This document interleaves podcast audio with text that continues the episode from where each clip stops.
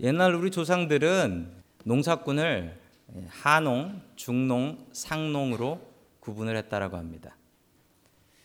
딸을 가진 부모님이 어떤 분이 이제 자기 아들하고 결혼을 시키면 좋겠다라고 이야기를 하고 이렇게 혼담이 오고 가게 되면 신랑감을 보기 전에 몰래 가서 그 집의 논밭을 봤다고 합니다. 그 집의 논밭을 보면 그 사람의 됨됨이를 알 수 있다는 거예요. 예, 처음 만나면 뭐 딸 얻으러 가는 남자가 가서 성실한 척, 착한 척 하지요. 근데 정말 중요한 건 그 사람의 밭을 보면 그 사람의 논을 보면 아 그 사람이 어떤 사람인지 알 수가 있었다라고 합니다. 그래서 이런 말이 있습니다. 하농은 잡초를 가꾸고 중농은 나락을 가꾸고 상농은 땅을 가꾼다. 정말 맞는 말인 것 같습니다. 하농 아주 레벨이 낮은 농부는 가보면 순 잡초만 있는데 그 잡초도 치지도 않는다는 거예요. 중농 중간쯤 되는 농부는 곡식을 많이 낸다고 합니다. 여러분 논에서 밭에서 곡식 많이 내면 끝인 거죠. 그런데 이 한국 사람들, 한국 어른들의 지혜가 대단합니다. 그거보다 더 중요한 것은 밭을 가꾸는 사람, 땅을 가꾸는 사람은 모든 것을 얻을 수 있다. 가장 높은 레벨의 농부는 논밭 땅을 가꾸는 사람이다라는 겁니다. 오늘 예수님의 말씀에서도 땅에 대한 비유가 나옵니다. 땅이 참 중요합니다. 그래서 예수님께서는 어, 사지선다 넷 중에 하나 찍는 걸 좋아하셨나 봐요.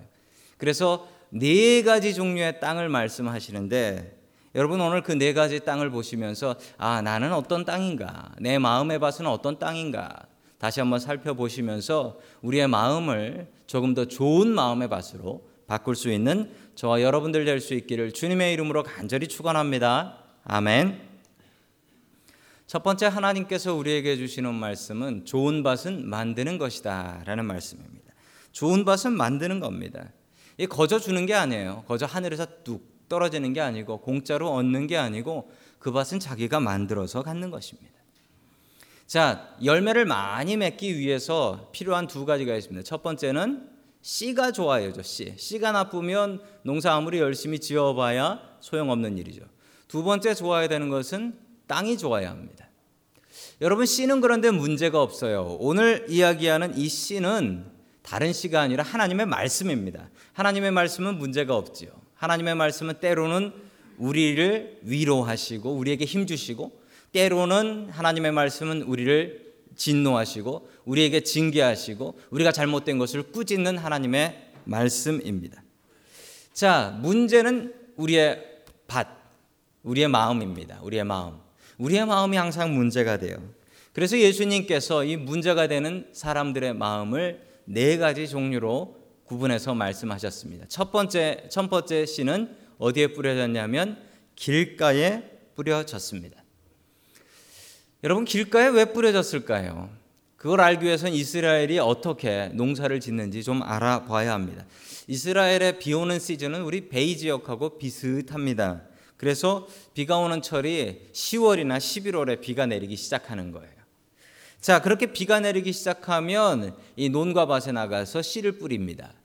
왜 이때 씨를 뿌리냐면 물이 부족해서 그래요. 물이 부족하기 때문에 물을 어디서 끌어다가 할 수는 없고 이제 비가 오기 시작할 때 그때 농사를 시작하는 겁니다. 자, 비가 오기 시작하면 사람들이 나가서 씨를 뿌리고 씨를 뿌리면 그 뒤에 한 사람이 따라오면서 그 뿌려진 씨에다 흙을 덮습니다. 흙을 덮으면 이제 파종, 소잉이라고 하죠. 파종이 끝나게 되는 겁니다. 자, 그 모습이 마가복음 4장 4절에 잘 나타나 있습니다. 우리 같이 읽습니다. 시작. 그가 씨를 뿌리는데 더러는 길가에 떨어지니 새들이 와서 그것을 쪼아 먹었다. 아멘. 길가에 씨를 뿌렸다라고 하는데 여러분 왜 길가에 씨를 뿌릴까요? 그 아까운 씨를 자신의 밭에다가 땅에다 뿌려야지 왜 길가에 뿌렸을까요? 자, 그 모습을 좀 설명할 수 있을 만한 그림 하나가 있습니다. 화면을 보시면 그림이 나오는데 아, 저 농부입니다. 여러 가지 의미가 있는 그림입니다. 자, 농부가 나가서 씨를 뿌리는데요. 여러분 옆에 보시면은 길이 보입니까? 네, 길이 보입니다. 길을 생각하면 지금같이 페이브먼트가 되어 있는 아주 널찍한 길을 생각하실 수 있는 그런 길이 아니에요. 이 당시의 길은 사람이 지나가면 그게 길이 되는 겁니다. 사람이 지나가면 그 자리가 길이 되는 거예요. 포장도로가 아니었다는 거죠. 계획해서 만든 길도 아니었습니다. 자, 이렇게 씨를 뿌리다 보면 저 길가에도 뿌려지는 이유가 저 그림을 보시면 저 그림에 저 사람이 바람이 많이 부는 것 같죠? 바람이 많이 불어서 옷이 막 날립니다. 그러면 저렇게 바람 많이 부는 날씨에 씨를 뿌리면 이렇게 뿌리면 어떻게 되겠습니까? 저 씨가 날려서 길가에도 가는 겁니다. 그리고 저 농부 뒤에 보면 새들이 날아오지요. 새들이 먹을 거, 먹을 거 집어 먹으려고. 그래서 길가에 씨가 뿌려질 수밖에 없고 길가에 씨가 뿌려지면 새들이 와서 쿡쿡 찍어 먹는다라는 겁니다. 자, 여러분 길가 같은 사람이 있습니다. 길가 같은 사람은 뭐냐면요. 사람 아는 사람들이 많아요. 시도 때도 없이 아는 사람들한테 연락 옵니다. 자, 그런데 이 아는 사람들이 너무 많아서 하나님의 말씀에 집중을 할 수가 없다는 거예요. 아, 요즘 그런 것 같습니다. 요즘. 제가 1월 달에 한국 갔다 왔거든요. 한국 갔는데 이제 미국에서 쓰던 전화기를 한국 가서도 쓸 수가 있더라고요. 그 뭐 칩 하나만 갈아 끼면은 쓸 수가 있어요. 근데 가서 이제 칩 갈아 끼고 인터넷 연결이 되니까 이제 시도 때도 없이 저한테 이제 연락이 오는 겁니다. 예, 아시죠? 카톡 카톡 하면서 날라오는 거 아시죠? 예, 카카오톡 이게 날라오니까 저희 아버님께서 또 연세도 있으시고 그러시니까 어, 제가 자고 있는데 전화기를 가져오면서 이 전화기가 너한테 까꿍했다라고 그러는 거예요. 저희 아버지는 카톡을 모르세요. 그래서 까꿍 까꿍 하는데 이게 뭐냐 그래서 항상 한국 가서도 온라인. 저는 온라인이었습니다. 여러분 그런데 잠시 생각해 보시면 지금 예배 시간인데도 불구하고 자꾸 뭐 전화기 울리고 뭐 날라오고 그러신 분 있을지도 몰라요. 요즘 젊은 사람들은 이게 전화기 안 되고 인터넷 안 되면 불안해서 못 견딘다고 합니다. 여러분 그러십니까? 여러분 그렇다면 회개하셔야 합니다. 반대로 생각해 볼까요? 여러분 우리가 하나님과 온라인 안 돼 있을 때 여러분 그만큼 불안하세요. 내가 하나님께 기도하고 하나님께 응답을 바랬는데 응답이 내려오지 않는다고 여러분 불안해 해 보신 적이 있으십니까? 예수님은 그러셨는데요. 예수님은 겟세만의 동산에서 기도하시는데 하나님과 온라인이 안 되고 하나님으로부터 응답이 안 내리니까 그렇게 불안해 하시던데요. 여러분 길가 같은 마음으로 살아가지 마십시오. 길가에 사람 많이 지나다닙니다. 그런데 그 많은 사람들 때문에 말씀이 짓밟힙니다. 새들이 쪼아 먹습니다. 그래서 하나님의 말씀에 집중을 할 수가 없습니다. 여러분, 정말 중요한 거에 집중하면서 살아야죠. 지금 친구가 연락 오고 친구가 연락 왔는데 또 뭐 빨리 답장 안 하면 아니 너 나한테 삐졌냐? 뭐 이러고 답장 온다면서요. 빨리빨리 보내야 된다면서요. 여러분 그런데 시집장가 가면 우리 청년들 그 친구들 다 떨어집니다. 정말 중요한 것은 하나님과 우리가 항상 온라인 하면서 살아가는 것입니다. 여러분 길가 같은 마음 갖고 살아가지 말고 항상 주님께 집중하며 살아갈 수 있기를 주님의 이름으로 간절히 축원합니다. 아멘. 두 번째는 돌밭에 뿌려진 씨입니다. 돌밭에.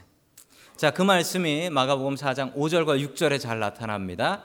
우리 같이 보겠습니다. 시작. 또 더러는 흙이 많지 않은 돌짝 떨어지니 흙이 깊지 않으므로 싹은 곧 나왔지만 해가 뜨자 타버리고 뿌리가 없어서 말라버렸다. 아멘.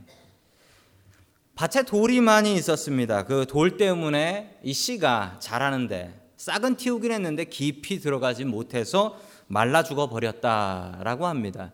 여러분 이 말씀이 잘 이해가 가시지 않을 거예요. 왜 이해가 가시지 않냐면 아니 씨가 그 뿌리를 내렸으면 그게 자라야지 그게 뭐 돌이 있다고 거기서 못 자라나 생각하실지도 모릅니다. 여러분 그런데 그게 정말 그렇습니다. 왜냐하면요. 이 식물들이요. 뿌리를 내리는 깊이가 그 기후마다 다르대요. 무슨 말씀이냐면 물이 부족한 곳에서는 식물이 뿌리가 엄청나게 깊대요. 왜 깊을까요? 물을 얻으려면 깊이 들어가야 하기 때문에. 반대로요. 물이 흔한 곳에서는 이 식물들이 나무들이 뿌리가 아주 얕답니다. 왜 그럴까요? 다 알아요. 깊이 안 들어가도 물이 많으니까요. 여러분 시애틀 있잖아요. 시애틀에 거기 수풀이 아주 우거진데 참 놀라운 사실은 시애틀에 그렇게 큰 나무들이요. 뿌리가 얕대요. 그래서 비바람이 치면 이 나무가 푹 꺾어져 버린답니다. 뿌리채. 왜 그러냐면요. 시애틀은 비가 많이 와요. 시애틀은 비가 많이 와요. 그러면 뿌리가 얕은 거예요. 반대로 반대로 이 물이 부족한 지역에서는 뿌리가 아주 깊이까지 들어간답니다. 이스라엘은 물이 부족한 지역입니다. 그러므로 뿌리를 깊이 내리지 못하면 말라 비틀어져 죽습니다. 그걸 예수님께서 너무 잘 하시고 이 뿌리를 가지고 비유를 하셨습니다. 식물이 나무가 든든하게 자라려면 뿌리, root가 든든하게 잘 자라야 합니다. 여러분이 뿌리가 깊어야 한다라는 이야기, 그리고 돌이 있다라는 이야기는 무슨 의미가 있냐면 여러분 우리의 신앙에 내부적인 문제가 있다는 우리의 우리 inside에 문제가 있다. inside에 돌덩이를 빼내야 된다라는 거죠. 이 돌덩이 뭡니까? 강한 셀프, 나의 ego. 이게 너무 강해서 내 자신이 너무 강해서 말씀을 받아들이지 못하는 거예요. 말씀을 받아들이지 못하고 말씀을 보면서 이건 이게 틀린 것 같고, 요건 요렇게 틀린 것 같고, 요건 요래서 못 믿겠고, 요건 요래서 못 믿겠고. 나 자신이 너무 강해서 내 경험이 너무 강해서 하나님의 말씀을 믿을 수가 없어요. 여러분 정말 중요한 것은 우리가 예수님 믿고 정말 변해야 하는 사람은 나 자신입니다. 내가 예수님 믿고 나면 우리 남편이 바뀌겠거니 여러분 남편이 바뀌는 게 아니에요. 내가 바뀌는 거예요. 나 자신이 내가 바뀌고 나면 바뀐 나 때문에 내 남편이 바뀌는 거예요. 내가 예수님 온전히 믿으면 내 아내가 바뀌겠거니 아니요. 내가 먼저 바뀌어야 돼요. 내가 먼저 바뀌어야지 바뀐 나 때문에 아내가 바뀌는 거예요. 자식이 바뀌는 거예요. 부모가 바뀌는 거예요. 여러분 예수님께서는 기도할 때 골방 들어가서 기도하라 하셨습니다. 왜 골방일까요? 여러분 기도는 나 자신을 바꾸는 거니까 그래요. 내가 바뀌는 거예요. 그래서 예수님께서는 밖에 나가서 기도하지 말라고 밖에 나가서 바리새인 같이 기도하지 말라고 말씀하셨어요. 여러분 그런데 참 안타까운 것은요. 요즘 한국에 가장 유명한 기도원이 있다면 사람들이 제일 많이 모이는 기도원이 있대요. 어딘 줄 아세요? 시청 앞이랍니다. 시청 앞에 사람들이 그렇게 모여서 기도를 한대요. 이게 좋기도 하지만 또 안타까운 모습입니다. 예수님께서는 골방 가서 기도하라고 했는데 뭐 불만스러운 일이 있으면 기독교인들이 나와서 머리띠 두르고 사람들 앞에 보이는 데서 안 보이는 데서 하면 사람들이 모르니까 이 바리새인 같이 기도를 합니다. 안타깝습니다. 여러분 내 마음 속에 있는 돌을 빼야 돼요. 먼저 내 마음 속에 말씀이 뿌리 내리지 못하는 돌덩이를 빼서 던져 버려야 합니다. 밥 먹을 때 돌 나오면 기분 나쁘시죠? 밥 먹을 때 돌만 걸러내지 마시고 내 마음 속에 말씀이 뿌리 내리지 못하는 강한 내 고집 그리고 나의 편견, 나의 경험들 빼놓고 내려놓을 수 있는 저와 여러분들 될 수 있기를 주님의 이름으로 간절히 축원합니다. 아멘. 아, 세 번째 밭은 가시떨기입니다. 가시떨기. 가시떨기. 자, 우리 하나님의 말씀 7절 말씀입니다. 같이 보겠습니다. 시작. 또 더러는 가시덤불 속에 떨어지니 가시덤불이 자라 그 기운을 막아버려서 열매를 맺지 못하였다. 아멘. 가시덤불에 떨어졌다. 이런 가시덤불 안에 떨어졌다는 거죠. 어, 저 안으로 씨가 떨어질 수 있겠네요. 그리고 씨가 떨어지면 저기서 자랄 수는 있겠네요. 근데 자라다가 보면 저 가시에 눌려가지고 제대로 자라지 못하다가 비실비실 죽겠네요. 자, 이 가시덤불과 같은 마음은 어떤 마음이냐면 자기의 내부 안의 문제보다 이제 밖의 문제가 크다라는 가시덤불 같은 밖에 내 outside에 문제가 많아서 그 문제 때문에 믿음이 잘 자라지 못한다라는 말씀입니다. 자, 여러분은 어떻습니까? 여러분에게는 이런 외부의 문제가 있지 않습니까? 가정 안에도 내 자신의 문제는 아니고 남편이나 아내나 자식들이나 부모님의 문제로 신앙생활 하기 어렵진 않습니까? 직장 생활 때문에 어렵진 않습니까? 주일날 교회 나오고 싶은데 주일날마다 이 뭐 직장에 일이 있어가지고 나오라고 하니까 이 도무지 신앙생활 할 수 없는 여러분 그런 상황이십니까? 그런 문제들은 내 안의 문제가 아니라 내 밖의 문제들이죠. 여러분 이럴 때 어떻게 해결할 수 있을까요? 여러분 하나님께서는 이 환경을 넘어서는 노력을 할 수 있는 능력을 우리에게 주십니다. 저런 환경을 주신 분도 하나님이시지만 저런 환경을 넘어서고 극복할 수 있는 오버컴할 수 있는 능력을 주시는 분도 하나님이십니다. 여러분 세상이 참 공평한 것 같기도 하고 불공평한 것 같기도 합니다. 예를 들면 저희 집에는 아이들이 있죠. 저희 아이들은 일부의 별들입니다. 왜 드릴까요? 스스로 자발적으로 내가 일부의 별 드려야 믿음이 크겠습니다. 나, 나올까요? 아니면 우리 아버지가 목사님이고 나오라고 하니까 나올까요? 아마 예 맞습니다. 아마 후자할 겁니다. 그런데요, 여러분 이렇게 태어나는 사람도 있고 반대로 태어나 보니까 우리 아버지는 독실한 불자고 우리 어머니가 절에 가서 지성을 들여 가지고 나를 낳았고 뭐 이러면은 교회 나올 수가 없는 거 아닙니까? 환경이 어렵지 않습니까? 여러분 환경은 달라요. 그런데 중요한 것은 그 환경을 극복할 수 있는 힘은 분명히 주신다라는 겁니다. 내가 나쁜 환경에서 태어났어도 그 환경을 극복할 수 있는 힘을 주시는 분이 하나님이십니다. 그래서 하나님을 우리가 공평하시다라고 이야기하는 겁니다. 여러분 화면을 보시면 두 개의 그림이 있습니다. 하나는 온도계고 하나는 온도 조절기입니다. 두 개가 다 이 온도에 관련된 거예요. 그래서 두 개가 이 두 기계가 다 지금의 온도, 템퍼레처가 얼만가를 보여줍니다. 그런데 여러분 다른 점이 있습니다. 뭐가 다르죠? 온도계는 버튼이 없어요.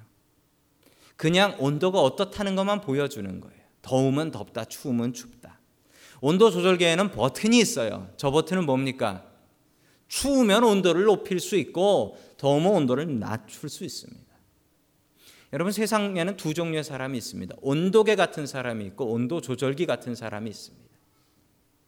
온도계 같은 사람은 이렇습니다. 뭐 세상이 이래. 너무 덥잖아. 너무 춥잖아. 라고 이야기하고 때로는 불평하는 사람입니다. 두 번째는 온도 조절기 같은 사람입니다. 추우면 온도를 높이고 더우면 온도를 낮추는 사람입니다. 여러분 하나님께서는 우리를 온도계로 만들지 않으셨습니다. 하나님께서는 우리를 온도 조절기로 만드셨어요. 여러분 살면서 여러분 상황 속에 환경 속에 괴롭고 어려운 일들이 내 위에 가시덤불이 있어요. 이것 때문에 내가 신앙생활 잘 못하겠어요. 여러분 하나님께서는 그 가시덤불을 치울 수 있는 능력도 주시는 분이십니다. 여러분 우리는 온도계가 아니에요. 온도계 같이 살지 마세요. 세상이 뭐 이래라고 불평하며 살지 마십시오. 세상은 원래 그래요. 여러분 그런 세상을 바꿔 나아가는 능력과 힘을 주시는 분이 하나님인 줄로 믿으시기 바랍니다. 아멘. LA에 한인타운이 있습니다. 여러분 제가 LA 한인타운 처음 가가지고 놀랐습니다. 우체국 가서 놀랐어요. 우체국 갔더니 거기에 한국 분들만 앉아 계시더라고요. 한국 분들이 어서 오세요라고 인사하시더라고요. 아, 그거 보고 놀랐어요. 내가 한국 왔나. 정말 거기서는 한국말 안 써도 되더라고요. 순 한국 사람만 있으니까. 여러분 거기에 한국 사람들만 있는데 그 한국 사람들이 모여 있는 거기에 그 한국 그 현대차 딜러십이 하나 있습니다. 그 현대차 딜러십에서 차 제일 많이 파는 분이 누군지 아세요? 모르시죠? 물론 뭐 아무 개시겠죠. 그런데 정말 놀라운 사실은 저도 이제 한국 신문 보고 알았는데 몇 년 전에 보니까 몇 년째 거기서 그 자동차 판매 1등을 하고 있는 사람이 저메인 존스라는 흑인이에요. 여러분 말이 됩니까? 거기서 한국차 파는 데면 분명 한국 사람들이 가서. 한국 사람들이 깎아주세요. 한국 사람들이 한국말로 할 텐데 거기서 어떻게 흑인이 1등을 하고 살 수 있을까요? 그분이 이렇게 얘기합니다. 와 보니까 저게 가시밭길이더래요. 한국 사람들만 모여가지고 다 한국말 하고 있고 손님들도 와가지고 자기가 딱 가면 어이 검은 사람이다 그러면서 휙 옆으로 딴 데로 가버리더래요. 그래서 이분이 매일매일 두 시간씩 일찍 출근을 했대요. 그리고 한국말 배웠대요. 그리고 한국차를 한국 사람보다 더 많이 공부를 했답니다. 그러니까 여러분 그때부터는 더 우스워지는 거예요. 가니까 흑인 하나가 한국말 하면서 차를 팔더라는 거죠. 사람들이 더 신기해서 더 가더래요. 그래서 이분이 몇 년째 그 한인타운에서 한국차 판매 1등을 하고 있습니다. 가시밭 길입니다. 그런데 하나님께서는 그 가시밭을 걷어 치울 능력도 우리에게 주십니다. 여러분 믿음이 언제 더 많이 자랍니까? 여러분 믿음은요 보니까 평안할 때 자라지 않더라고요. 이 믿음이라는 씨는 정말 괴롭고 어렵고 박해가 있을 때 정말 눈물 날 때 믿음이 자라더라고요. 정말 괴로운 일이 있을 때 하나님 앞에 무릎이 꿇어지더라고요. 편해지면 나태해지더라고요. 한국 교회를 봐도 그렇습니다. 한국 교회 믿음이 가장 뜨거웠을 때는 일제 시대 때래요. 그때는 정말 그 교회에 나와서 성전에 앉아 있기만 해도 눈물이 흘러내렸대요. 나라 잃은 서름 때문에. 여러분 장애물들 제거하십시오. 가시덤불 있다고 불평하지 마십시오. 가시덤불 제쳐낼 힘 주시는 분이 하나님인 줄로 믿으시기 바랍니다. 아멘. 마지막 네 번째 예수님께서 말씀하신 땅은 좋은 땅입니다. 좋은 땅. 우리 8절 말씀 같이 볼까요? 시작. 그런데 도로는 좋은 땅에 떨어져서 싹이 나고 자라서 열매를 맺었다. 그리하여 30배, 60배, 100배가 되었다. 아멘. 어떤 씨는 좋은 땅에 떨어져서 많은 열매를 맺었는데 얼마요? 30배, 60배, 100배. 엄청난 열매를 맺었다라고 합니다. 좋은 땅은 좋겠네요. 아니 누구는 가시덤불, 누구는 돌밭, 누구는 길가. 여러분 그런데 그렇게 생각하시면 안 돼요. 여러분 누구나 처음에 길가였고 누구나 처음은 돌밭이었고 누구나 처음은 가시덤불이었습니다. 그런데요 여러분 좋은 밭은 처음부터 좋은 밭이 아닙니다. 좋은 밭은 처음엔 길가였고 처음에는 돌밭이었고 처음에는 가시덤불이었습니다. 이걸 치운 거예요. 길가를 잘 갈아서 밭을 만드니 그 안에 돌이 있어서 돌을 꺼내고 그 옆에 있는 가시덤불을 치우니 좋은 밭이 된 것입니다. 여러분 좋은 밭은 거저 주어지지 않습니다.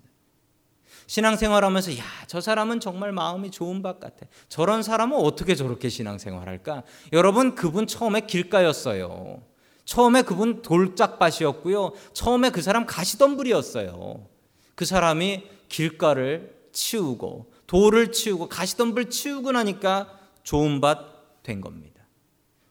좋은 밭은 처음부터 좋은 밭 아니었습니다. 여러분 스스로 여러분들의 마음을 좋은 마음의 밭으로 바꿔야 합니다. 그거 하나님께서 우리에게 주신 미션이에요. 주신 임무예요. 여러분 그 일 하셔야 해요. 오늘 이 시간도 여러분 스스로 생각하기에 내 마음의 밭이 길가다. 나는 정신이 없어. 나는 돌밭이야. 마음의 돌밭이야. 나는 가시덤불이야. 그러면 여러분 그걸 제거하세요. 그래야지 좋은 밭이 될 수 있습니다.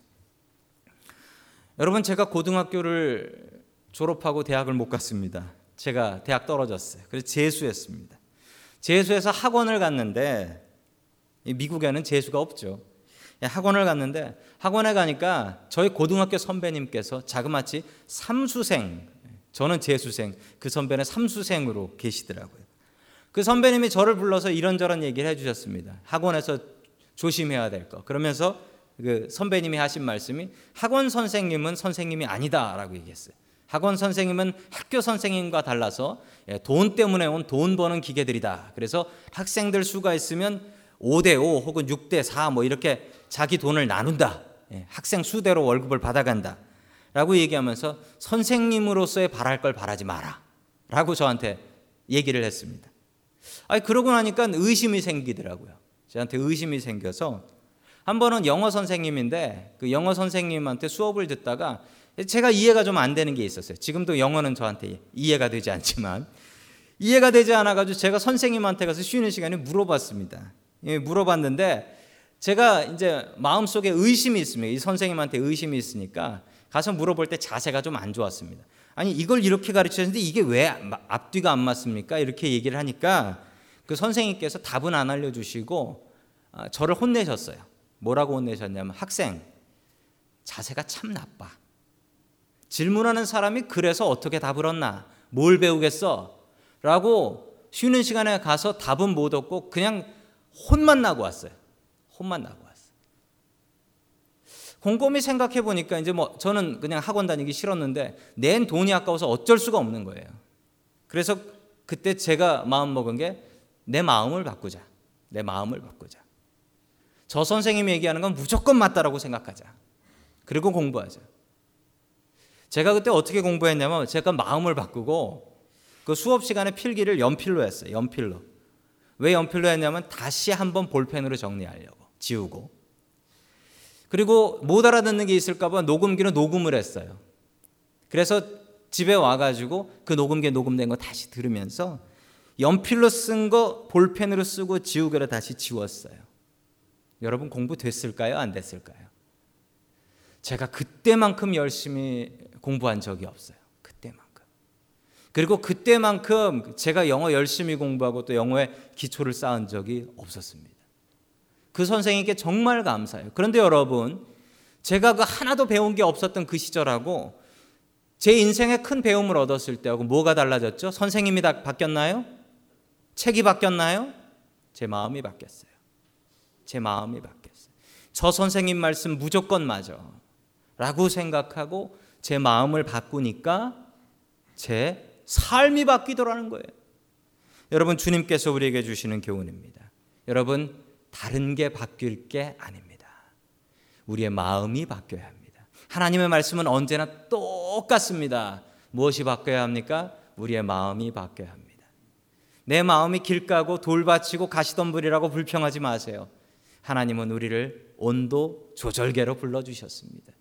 우리의 마음 변화시켜서 좋은 밭으로 바꿔 나아갈 수 있는 저와 여러분 될 수 있기를 주님의 이름으로 간절히 축원합니다.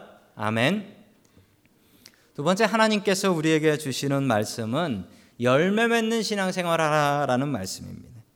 여러분 열매 맺고 살아야 하는데 아까 그 네 가지 밭 중에 여러분들은 내가 어떤 밭이다라고 생각하셨습니까? 여러분 그런데 정말 중요한 것은요. 내가 생각하는 것보다 더, 저, 더 정확한 방법이 있습니다. 내가 어떤 열매를 맺느냐를 보면 내가 어떤 밭인가를 알 수 있어요. 여러분 열매가 없으면 나쁜 밭입니다. 자, 하나님의 말씀 마가복음 4장 20절 말씀 같이 봅니다. 시작 좋은 땅에 뿌려진 것들이란 이런 사람들이다. 그들은 말씀을 듣고 받아들여서 30배, 60배, 100배의 열매를 맺는다. 아멘.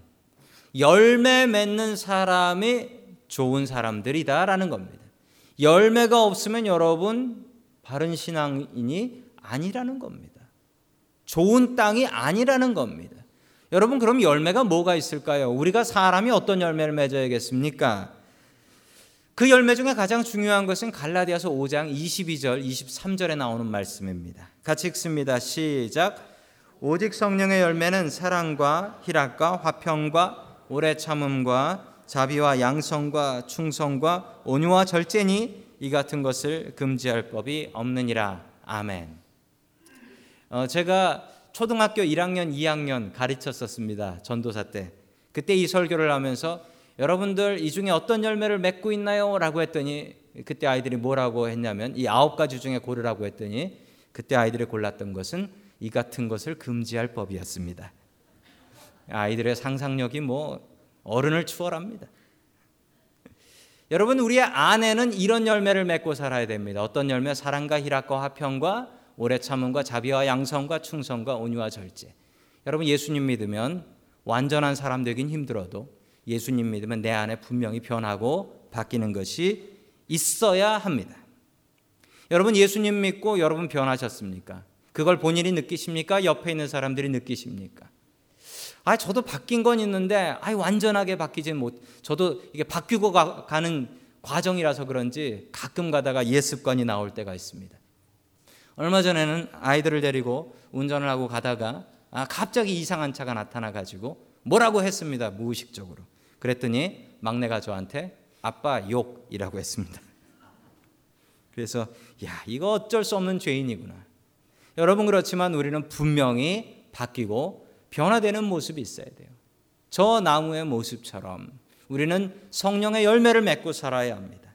여러분 저게 안으로 맺는 열매라면 밖으로도 열매가 있어야 돼요. 밖으로는 무엇입니까? 여러분 전도예요.